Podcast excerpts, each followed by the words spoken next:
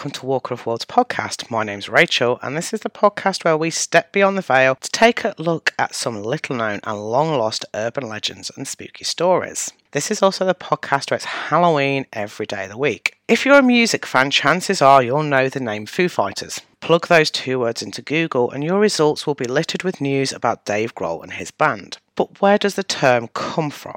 Many people know that it was a World War II term for UFOs, but Foo Fighters were a very specific kind of UFO that were pretty much only seen over the skies of Europe during a short period of time. Whereas silver discs, flying cigars, and black triangles have been spotted for decades, Foo Fighters came and went in less than 10 years.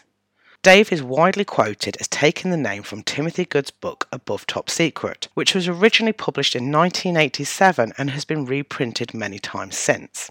Timothy Good is generally considered to be one of the definitive voices in the UFO world, and his books are held in high regard by many who are involved with investigating this phenomenon. Above Top Secret documents UFO evidence from World War II to roughly around the beginning of the 1980s. Often his books are thoroughly researched and include interviews with people in the government and military. So, how did this book come to be in Dave's hands? Dave has said himself that he holds some beliefs regarding the extraterrestrial and paranormal. In fact, they have a movie, Studio 666, which vamps up some of their experiences in a reportedly haunted house. In a 2017 interview with German magazine Galore, he took a deep dive into his love of the sky and interest in ufology. In a 2021 interview recorded while he was promoting his book The Storyteller, Dave said, I'm of the belief that we are not alone and I'm totally okay with that. It doesn't really change my day too much, but I'm the romantic type. When I look up at the stars, I think, God, I hope that we're not alone. What a drag that would be. Anyway, we're not here to talk about Dave. Even though I can rattle on about him for hours, we're here to talk about his band's namesake, Unidentified Flying Objects. Above, above Top Secret begins in Great Britain during the war years of World War II. On page 25, you'll find the first reference to these strange sky visitors. If the late American journalist Frank Edwards is to be believed, British government research into mysterious flying objects began as early as 1943 with Lieutenant General Massey's small organisation in the War Office setting to investigate Foo Fighters. Edwards claimed that this information was given to him by a Ministry of Defence source in 1966, but it has been disputed by the Air Marshal Sir Victor Goddard, who was appointed by First Deputy Director of Air Intelligence to the Air Ministry in 1935. To the best of my knowledge, he states, there has never been any official study made. He continues by stating that they had no record of Lieutenant General Massey. In 1959, the UK Ministry of Defence opened its UFO desk in order to collect information on sightings. The desk closed in 2009, stating that they had gathered couldn't prove the existence of extraterrestrials. Digging through the archives, which I've yet to have a chance to do, may just prove the existence of Lieutenant General Massey, or it might not. But anyway, Foo Fighters, UFOs or very loud rock band, let's begin. Though the term Foo Fighter was used to describe a particular type of UFO as originally witnessed and named by the 415th Night Fighter Squadron, it also came to mean any kind of UFO sighting during that period. From November 1944 onwards, Foo Fighters were presumed to be secret weapons employed by the enemy.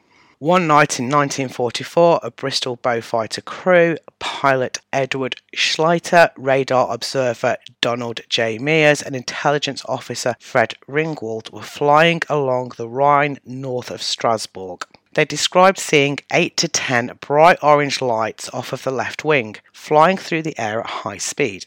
Neither the airborne radar nor ground control registered anything nearby. Schleiter turned towards the lights and they disappeared. The report continued. Later, the lights appeared farther away. The display continued for several minutes and then disappeared.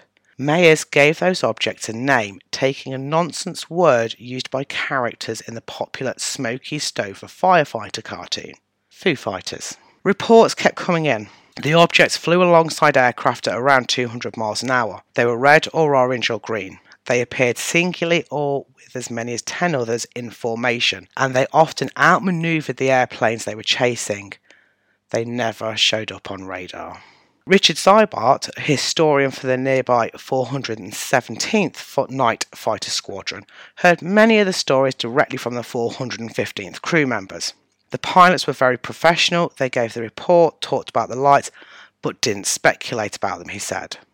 Still, the pilots found the sightings unnerving. Scared shitless was how a 415th pilot described feeling to Keith Chester, author of Strange Company Military Encounters with UFOs in World War II. Pilots and aircrew reported the objects, flew together in formation with their aircraft, and behaved as if they were under intelligent control, but they never displayed hostile behaviour. However, they could not be outmoved, outmaneuvered or shot down. These Foo Fighters were suspected of being secret German weapons, something from their Wunderwaffe arsenal, until sightings from both the Germans and Russians were discovered. And the reports continued to come in. Charles R. Bastien of the US 8th Air Force reported one of the first encounters with Foo Fighters over the Belgium Netherlands area. He described them as two fog lights flying at high rates of speed that could change direction rapidly. During debriefing, his intelligence officer told him that two RAF night fighters had reported the same thing, and it was later reported in British newspapers. Career US Air Force pilot Duane Adams often related that he had witnessed two occurrences of a bright light which had paced his aircraft about half an hour and then rapidly ascended in the sky. Both incidents occurred at night, both over the South Pacific, and both were witnessed by the entire aircraft crew. The first sighting occurred shortly after the end of World War II while Adams piloted a B 25 bomber. The second sighting occurred in the early 1960s when Adams was piloting a KC 135 tanker. Senator Ted Stevens described an encounter from the time he was a US Air Force pilot in the European theatre of World War II, as recounted by Senator Henry, Harry Reid. I was flying and there was an object next to me. I couldn't get rid of it. I slowed up, it was there. I sped up, it was there. I would dive, it would be there. I called, nothing showed up on the radar. However, none of the sightings ever say that these balls of light were hostile towards the aircraft which they were flying alongside. Instead, the Foo Fighters appear to just track the aircraft or even play with them by ducking and diving around the planes. As with many UFO sightings, there have been attempts to explain what the Foo Fighters actually were. The author Renato Vesco revived the wartime theory that the Foo Fighters were a Nazi secret weapon in his work Intercept UFO, reprinted in a revised English edition as Man Made UFOs 50 Years of Suppression in 1994. Vesco claims that the Foo Fighters were in fact a form of ground launched, automatically guided, jet propelled flak mine called the Fireball. This device, supposedly operated by special SS units, resembled a, resembled a tortoise shell in shape and it flew by means of gas jets that spun like a Catherine wheel around the fuselage. Miniature tubes inside the device, in combination with the gra- gas jets, created the characteristic glowing sphere appearance of the Foo Fighters. A crude form of collision avoidance radar ensured the craft would not crash into another airborne object, and an onboard sensor mechanism would even instruct the machine to depart swiftly if it was fired upon. The purpose of the fireball, according to Vesco, was twofold. The appearance of this weird device inside a bomber stream would, and indeed did, have a distracting and disruptive effect on the bomber pilots. Also, Vesco alleges that the devices were also intended to have an offensive capability. Electrostatic discharges from the tubes would, he said, stated, interfere with the ignition systems of the bombers, causing the engines to stall and the planes to crash. Although there is no hard evidence to support the reality of the fireball drone, this theory has been taken up by other aviation and ufology authors, and it has even been cited by some as the most likely explanation for, the phenomena in at least one recent TV documentary on Nazi secret weapons. However, others cite the single source nature of the claims, the complete lack of evidence supporting them, and the implausible capabilities of the supposed device as marking this explanation as nonsense. Another explanation has been St. Elmo's fire. St. Elmo's fire is a weather phenomenon in which luminous plasma is created by corona discharge from a rod like object such as a mast, spire, chimney, or animal horn, horn in an atmospheric electric field. It has also been observed on the leading edge of airplanes, as in the case of British Airways Flight 9. The effect is often a blue or violet glow around the object, accompanied by hissing or buzzing sound. Others have said that the descriptions of Foo Fighters are also similar to ball lightning. It's also been debated that the visuals that the pilots were seeing, these glowing Foo Fighters, were initiated by battlefield stress and night flying, among other factors. However, I lied when I said that Foo Fighters sightings were confined to World War II. On Saturday, the 26th of January 2021, Pakistan International Airlines PIA pilots spot, spotted a Foo Fighter in the skies of Quraysh during domestic flight PK304. According to details, the PIA aircraft was flying at 35,000 feet when the flight captain noticed a white round object above the jet. The flight crew immediately started filming the object and after landing found that similar sightings had been reported in the past across the world. The flight captain said the round object had a metal ring around it and it was emitting white light from the centre. He added that it was difficult to, to determine whether the object was hovering or moving slowly due to relative motion. A Punjab University scientist offered the opinion that the observable was an a lenticular cloud and not a UFO. And I know that some people may have come here to come here to hear about Dave. So here's a couple more UFO related facts about him and his band. Check out the liner notes for any Foo Fighters album. Look at the publishing credits. You'll notice one publishing company called MJ12. MJ12, also known as Majestic 12, is a purported organisation that appears in UFO conspiracy theories. The organisation is claimed to be the code name of an alleged secret committee of scientists, military leaders, and government officials formed in 1947 by an executive order by US President Harry S. Truman to facilitate recovery and investigation of alien spacecraft.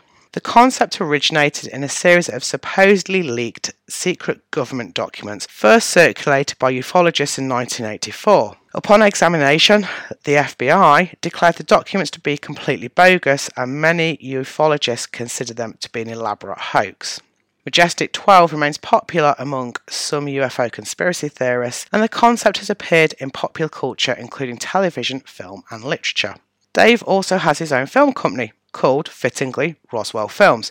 They also obviously have Roswell Records. The Roswell crash is probably the world's most famous UFO crash, but for those who've never heard of it, here's a quick breakdown of the story. In 1947, silver debris was found at a ranch close to Corona, New Mexico, approximately 100 miles from Roswell. The debris was discovered by officers from the Roswell Army airfield and transported to the town that is now known for its rich UFO culture. The debris at first was at first reported to be a form of crashed flying saucer before the army and media backtracked to state that the silver foil came from a downed weather balloon. Dave may have described his band name as the stupidest fucking name ever, but it's thanks to him that people are digging and uncovering more information on these strange wartime lights in the sky. Thank you so much for listening. If you'd like to join the discussion, please follow us on social media. We're on both Instagram and Facebook at Walker of Worlds Podcast.